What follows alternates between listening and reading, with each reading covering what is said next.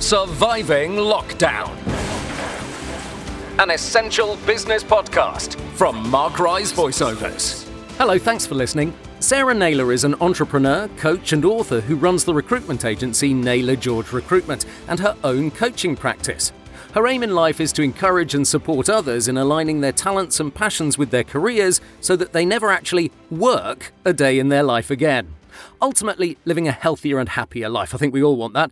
Sarah joins me from Nottingham. Hi, Sarah. Hi, how are you? Yeah, good, thank you. Firstly, on a personal level, are you managing to stay positive during lockdown? Oh, yes, always. That's my mindset. I'm very positive, very upbeat, and actually look at this as uh, quite an exciting opportunity. I know it might not resonate with everybody, um, but certainly for me, it's been. Uh, it's been great because it's actually given me the permission that I've kind of needed for a long time just to stop and do. Well, I say stop, and we'll obviously touch on that in a bit.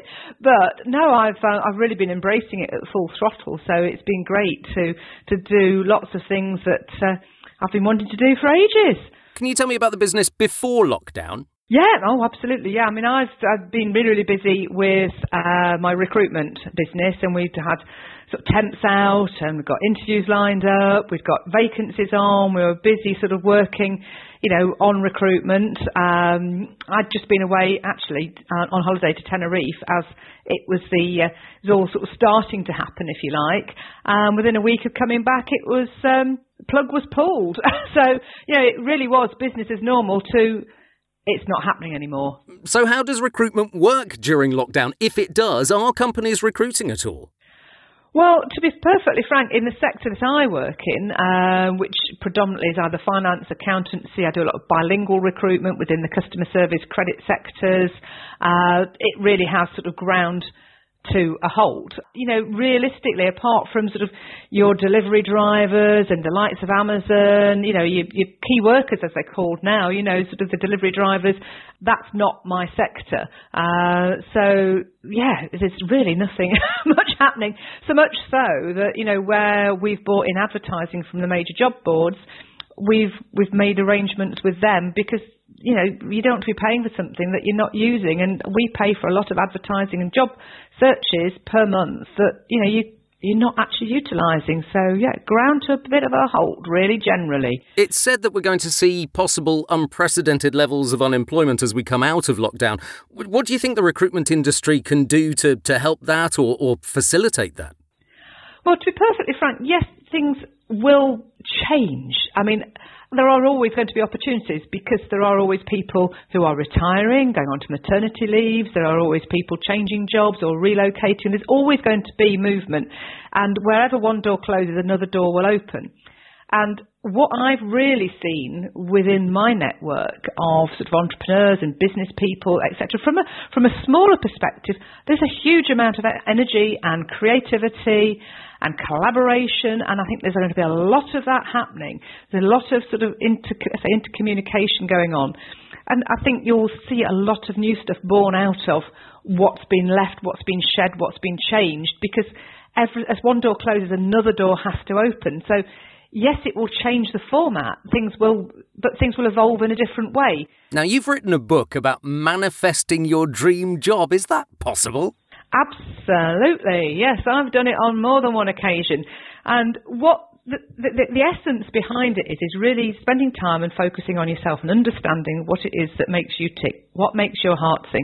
Working on yourself and your CV in such a way you get real clarity about what it is that you love doing and you want to do, and having a bigger picture in place and then being aware of and understanding the opportunities as they present themselves and taking action once you've gone through that whole process, opportunities will present themselves to you.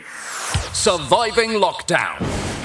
Remember, if you're a business owner and you'd like to be featured on Surviving Lockdown, just email voiceover at markrise.com. So, Sarah, what's the worst thing about lockdown for you, business or personal?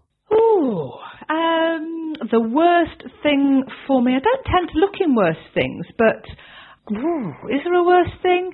I guess the kitchen never seems never seems to stay tidy because I've got my son living at home with me. so you tidy it in the morning, you go back and go, there's crumbs, there's this, there's that, there's the other out.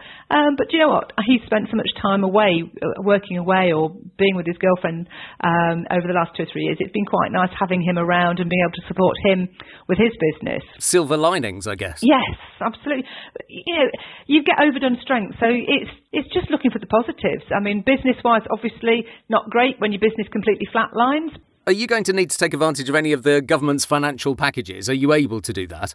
Um, I was able to take advantage of, uh, well, it came to me actually because we didn't have to do anything about it. But being a small business and not paying business rates, uh, we were eligible for the £10,000 grant, and the authority, the lo- our local authority, called me within that first week, and the money was in the bank, and it was just. It was just so easy that I didn't have to do anything, and so I'm really, really appreciative of that money because that's going to keep me as a small business going for that bit longer, along with taking advantage of the mortgage break, which means I can take less out of the business and keep more money in the business to keep it ticking over and not paying my mortgage. So, yes, I've taken advantage in that respect, yeah. What happens after lockdown, Sarah, do you think, whenever that is? I will deal with that when it arrives. I'm very pragmatic. I uh, I deal with um, the cards on the table on the day they arrive. There's no point worrying about what's going to come because you can only deal with it on the day. But yet you strike me as much more of a planner than that. Mm, well, it, it's a, it's a loosely threaded plan. I know where I want to go and I know what I want to do, and I'm aware and trusting the process that I will get there through all the opportunities that present themselves to me and all the activity that I put in, um, and I'll just and adapt accordingly. And if it suddenly comes to the point where I've got to change my business model again, I'll change my business model again. But right now, I say I'm embracing the opportunities as they are, rather than sort of pro- rather than putting any sort of worry factor into when's it going to change, what's going to happen. Oh dear, I'm just you know, embracing every day we've, we've got. Do you think business will ever go back to the old way of working, or is now remote working and all of that part of the landscape forever? I hope it doesn't go back to the way it was because the whole reason for this happening is that it was meant to make us look and reflect and change the way we work. And talking to a key client of mine a couple of days ago uh, who've got a lot of their, well, all of their staff working from home, and then looking at moving the staff back into the business. They're looking, and these are office staff, so we're not talking sort of manufacturing or anything like that and sort of shop floor. They're looking at putting them onto a rota basis of working from home, working from the office. And that's got to be a great thing for the staff because it means they're going to have the opportunity to um, work from home, which could be less childcare, less travel costs, which puts less traffic on the roads. So there's more flexibility. And you know, that's a very forward thinking company that I, I work with anyway. However, there are other businesses that over the years have gone, oh no, oh no, no, no, we can't do it that way. You can't work from home. And there's been people that have been employed that have wanted that flexibility, whereas this has now been forced upon the employers and they can see it can work because they've had to make it work. Are you confident that business and certainly the recruitment business will pick up to the same level or more by, say, the end of 2020? No, I doubt it very much. I think it's going to be quite a slow process. So, you know, whereby there may be some recruitment picking up, it may be pushed that the businesses are recruiting directly, but invariably, where an agency comes in, we've got opportunities, we've got databases, we've got contacts, we've got ways and time to actually resource. It actually is more cost effective to use an agency than to have somebody, you know, in HR who could be then focusing their efforts onto doing all. I mean, there's so much complexity related to all the furloughing for a starter. You know, it's a whole minefield. It's it's it's charting new territory every single day. Um, then there's, I would imagine, there's going to be a lot of business for lawyers moving forward as well, because there's going to be a lot of people out there going afterwards.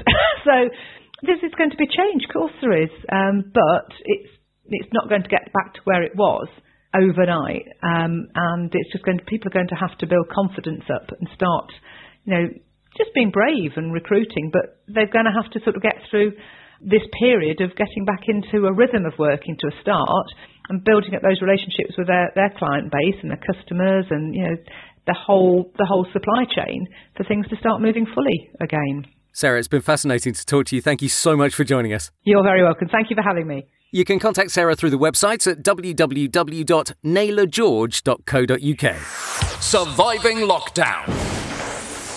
Surviving Lockdown is produced and presented by Mark Rise. a multi award winning voiceover artist and TV presenter for more than 30 years. If you'd like to be featured on the podcast or are interested in voiceover for your business video, e learning, or telephone system, simply email voiceover at markrise.com. Surviving Lockdown.